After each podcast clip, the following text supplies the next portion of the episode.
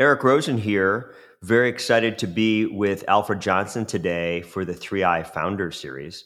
And uh, we had a little bit of technical difficulty, and despite uh, Mr. Johnson's multiple degrees from Stanford, he was unable to get it going, which sounds like something that would happen to me because I am technologically inept. And ineptitude, I can tell you, I have a lot of uh, problems with technology. So finally, it wasn't wasn't me who did it. So welcome. Uh, I'm happy you're with us today and have a, a lot of questions to ask you.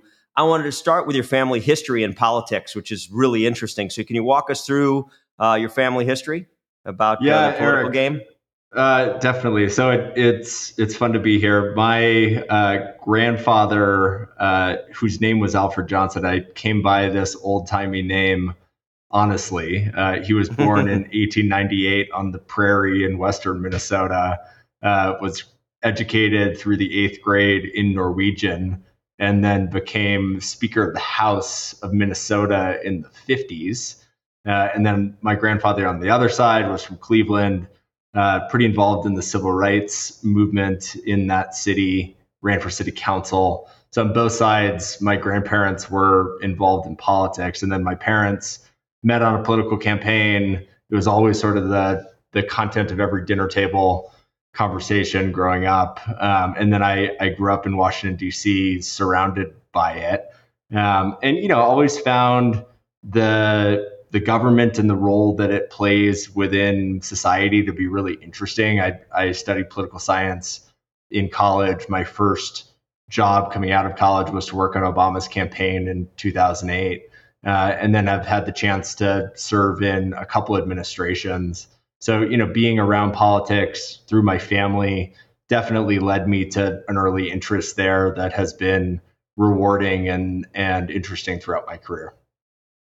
Great. Well, um, you know, on that on that background, you you did go to Stanford and have two degrees, which is fantastic. Um, and you played on the football team. So, walk us through your time at Stanford and your background, and then you you touched on a couple of jobs, but you had so many more let's let's talk about Stanford and uh, and then what, what you did work professionally.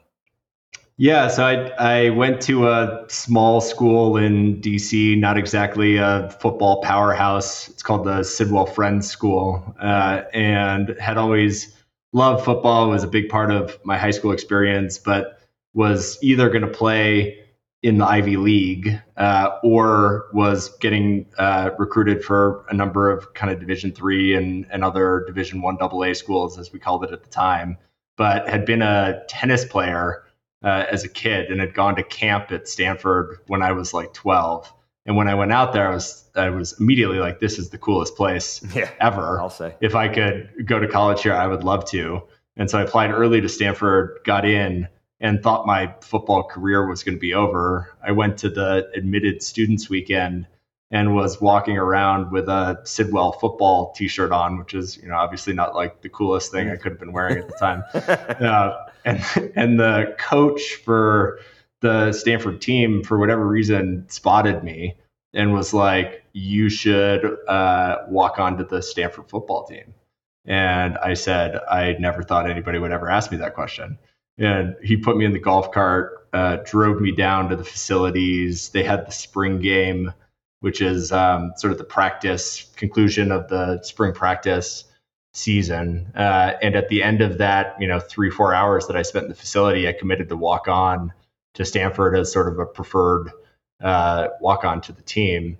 And it ended up being the biggest part of my undergraduate experience. Lived with all football players; they're still among my closest friends uh, and having the chance to play and compete at that level was a really eye-opening experience and, and just a ton of fun. Great, that, that sounds like fun. So you did you did uh, have a little bit of overlap with Harbaugh. We got to talk about that quick conversation, right? I did, I did. So I played three seasons. I we talked about politics. I was kind of drawn to the presidential campaign in 2008. I knew that if Barack Obama was going to run for president, I wanted to work for him. So he announced his presidential run. I decided that I was going to quit the football team. We had gone, the Stanford team had gone 1 and 15 the prior season. I had broken my hand, had played zero snaps of zero games. And so I thought it would be unremarkable uh, when I went in to have a conversation with Coach Harbaugh to tell him that I was quitting the team. And I still remember he looked at me deeply in my eyes and he said, You know, football builds character. And I said, I know, coach, but I'm still quitting. Uh, and then they went on to do amazing things. And, and a couple of my uh, friends were big participants on those teams. My roommate caught the game winning touchdown against USC uh, when I would have been a senior. Uh, so it was amazing to see the the turnaround of the program that he helped to precipitate. That's fantastic. So, okay, so you talked a little bit about your, your time with uh, Barack Obama. Why don't you talk about the rest of your career, the company you sold, and then your time with Yellen? Yeah, so I I did the primary campaign for Obama, then went to northern New Mexico in the general election. He won, and I got called into the Treasury Department to work on the financial crisis response team. Was working for a guy named Lee Sachs, who was working for Secretary Geithner on the TARP, the stress tests, all of those kinds of things of that era. I actually joined the Treasury on the same day that the market bottomed in March of 2009. Really dark times in financial markets and around the banking sector. Unbelievable trial by fire and experience early in my career. I, I remember I would write these press releases on the things that we were doing for the financial stability plan and then I would go back to my computer and Google, you know, what is an asset-backed security, that kind of thing. uh, so it was like really learning on the fly. Uh, got called into the White House where I worked for Bill Daley when he was the president's chief of staff, and then went back to business school at Stanford when I was an undergrad there. It always seemed like the business school people were having the best time, uh, so that seemed like a pretty good trade. Went out there, then went to finance first at BlackRock working in their structured finance advisory group. And then started a company in 2017 called Mobilize, which was the event management software platform used by mission driven organizations in the context of a network. So organizations would use our software to organize their events, and then other organizations could send their members to those events. We sold that company in 2020 to a portfolio company of Insight Partners and then I could go back into the Treasury Department working for Janet Yellen on as her deputy chief of staff was doing technology, financial markets, uh, and then some work related to clean energy incentives, which is the substance of the business that I'm building with Crux. Now you you overlapped, or I guess Teddy uh, worked for you. Is that right? Our our fearless leader at 3i. Is that how you met him at your company? You hired him. I hired Teddy within 15 minutes of meeting him uh, when he first came into our office at Mobilize in I think 2018, and he was one of the he remains one of the best people I have ever worked with in terms of his capabilities, but also just the colleague and friend that he is. Uh, so yes, I'm I'm a member of 3i because I know Teddy and had the chance to work with him. Great. Well, I, I, we all love Teddy, so that that's fantastic. So why don't we talk about Crux and what you're doing here and and what it's all about? Explain it yeah. to uh, the, the viewers what you're what you're trying to accomplish and how it works. So, Eric, the new climate bill, the Inflation Reduction Act, passed in August of last year. Yeah, I think most people share your view on that. Um, turns out it is the most catalytic piece of environmental and climate legislation ever passed by any government in history. The CBO scored it, meaning the cost that they attributed to it was 369 billion. A number of private sector estimates have come out since then arguing that the government understated what the implication of the bill will be. So Credit Suisse has an estimate from last year saying that the total cost of the government will be more like 800 billion. Goldman Sachs came out with an estimate saying it's more like 1.2 trillion that will catalyze something like $3 trillion worth of investment into clean energy and decarbonization over the next 10 years. So, unbelievably large piece of legislation. The principal mechanism of subsidy within that law is tax credits. So, two thirds of whatever that cost is going to be, roughly, is going to come in the form of credits. Most of the credits are earned by companies that are building different kinds of clean power facilities, decarbonization facilities that don't have a tax liability to be able to consume the credit. So the government was looking at this huge increase in the amount of supply of credits that they were putting into the market as all of these companies were going to earn higher levels of credits for doing these things, but needed a mechanism to be able to monetize them. And so created transferability, which is a new tool to be able to sell the credit directly.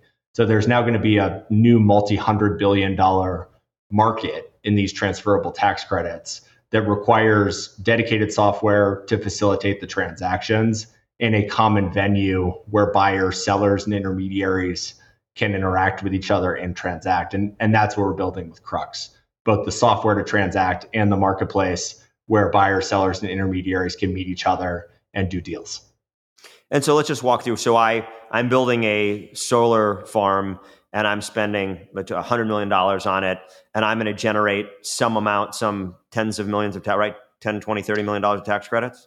Yeah. Right? So, so uh, 30 is a is a good number for that, but okay. it'll go up to 60%. So you could get 30 to 60 million dollars in the form of credit.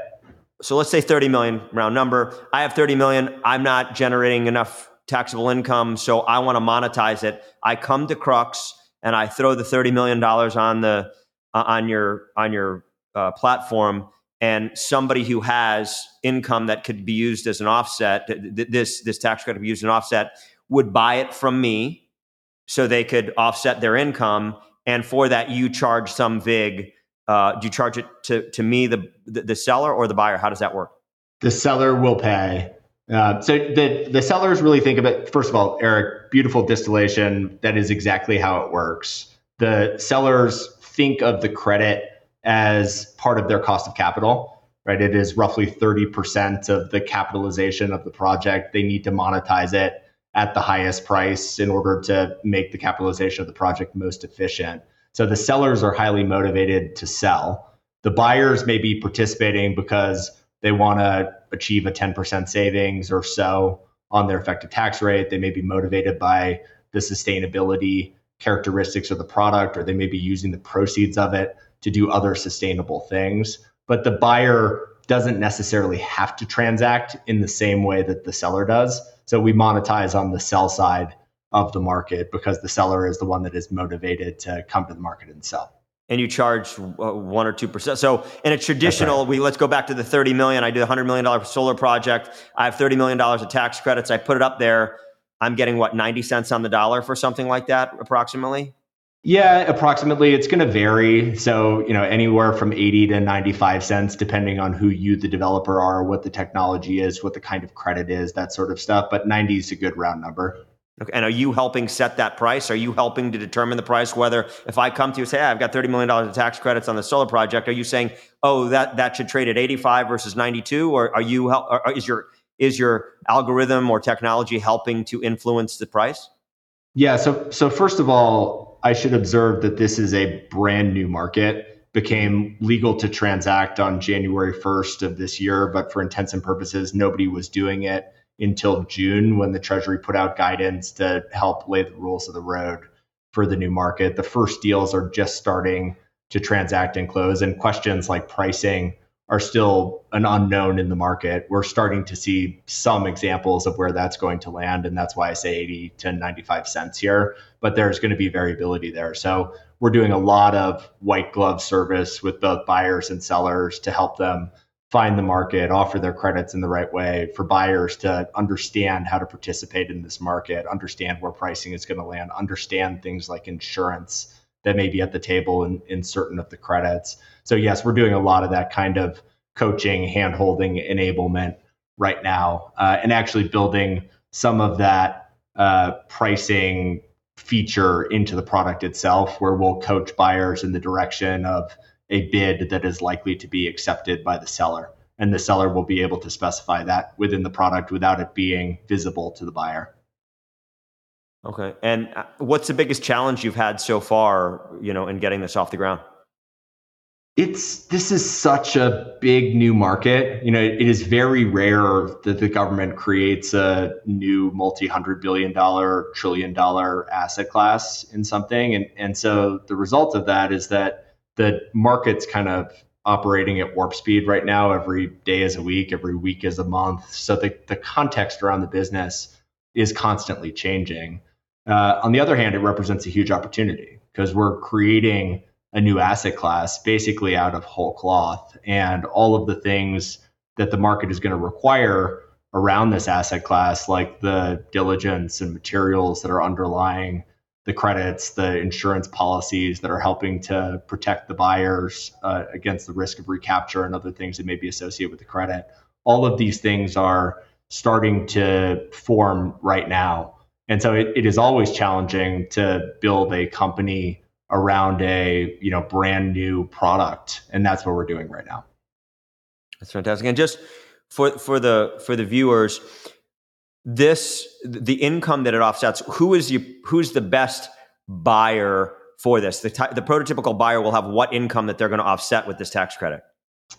So maybe just to rewind to the prior version of the market, it has always been an issue as long as we've been using tax credits to incentivize renewables development. The renewables developers have not had the tax liability to be able to consume them. They would typically have invited an investor into the asset to monetize the credit. So you had to be an owner in order to be monetized the credits. There's a market there called the tax equity market. It's a $20 billion annual market through the IRA. Congress five to 10x the supply side of this market. So is going to take it from a $20 billion annual market to an $80 billion plus annual market. And, and the result of that is that we need many more buyers to participate in the market. The current participants in the tax equity market on the buy side are almost entirely large financial institutions.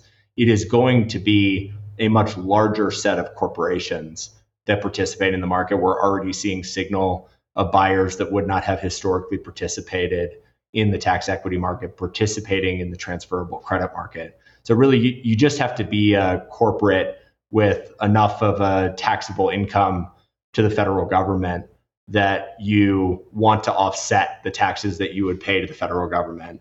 It is possible, technically possible, for individuals to participate in this market. The kind of income that individuals can offset via the tax credits is passive income, which tends to be a minority of the taxes that are paid by individuals. So it's a little bit more complicated for high net worth to participate, but they are technically able to participate. The so overwhelming majority like, of real estate yeah. transactions or something like that. So if I own a minority of a real estate deal and I have some millions of dollars of income, I could buy these things to offset it. If I'm buying, if I'm paying 90 cents on the dollar, it saves me 10% on taxes. I'm sure that's exactly right. Yeah. So people who own a lot of real estate or ownership stakes in private companies will have more passive than your ordinary person. And how long do they last? So if I generated $30 million, I'm selling it for round numbers 27 million, and you some Susie buys it, does that you, you want to use it as quickly as possible, but do they have a maturity? Do they expire or they last as long as you want them to? They have a three year carry back and a 22 year carry forward. But okay. for intents and purposes, you want to use it as soon after you buy it so it doesn't deprecate by the time value of money. Absolutely. Make, makes sense. Okay. Um, so, how can the 3i community help you uh, in, in, this business? Uh, obviously, a lot of the folks at 3i are going to watch this. Um, many we have a lot of real estate people in the 3i community, some big real estate families that have a lot of investments and some multifamily offices that have a lot of real estate exposure. So maybe they could be users of the product, i.e., buy through your uh, platform. But how are there introductions that the 3i team can use? Are you trying to get into a bank? Is there someone that you're looking for an introduction for that 3i could help? It's a generous question, Eric. I super appreciate it. I, I think there are kind of three categories of introduction that would be disproportionately helpful to the business right now. It's developers that get these credits, it's corporations that pay federal taxes, and it's banks and other intermediaries that might stand in between those transactions. As far as 3i members buying credits, I think you're exactly right in the category. So most people who have a lot of passive income know that they will have a lot of passive income. So people who are in that category and looking to offset it and invest in clean energy would be really good fits. And, and we've got a lot of credits that could be a, a good fit for that kind of buyer. So we'd be very happy to have those conversations. And then, you know, there's, I think, probably as time goes on here, we're going to see a lot of opportunities for other kinds of products that exist alongside the tax credits. For example, financing of the credits. The credit represents a receivable to the developer, and we're already seeing different kinds of bridge finance that are taken out by the sale of the tax credit. And I think those kinds of private credit opportunities are going to increase in in the use in the market. Uh, and we're very actively exploring some of that right now. And, and that could be the kind of product that over time would be a great fit for this community.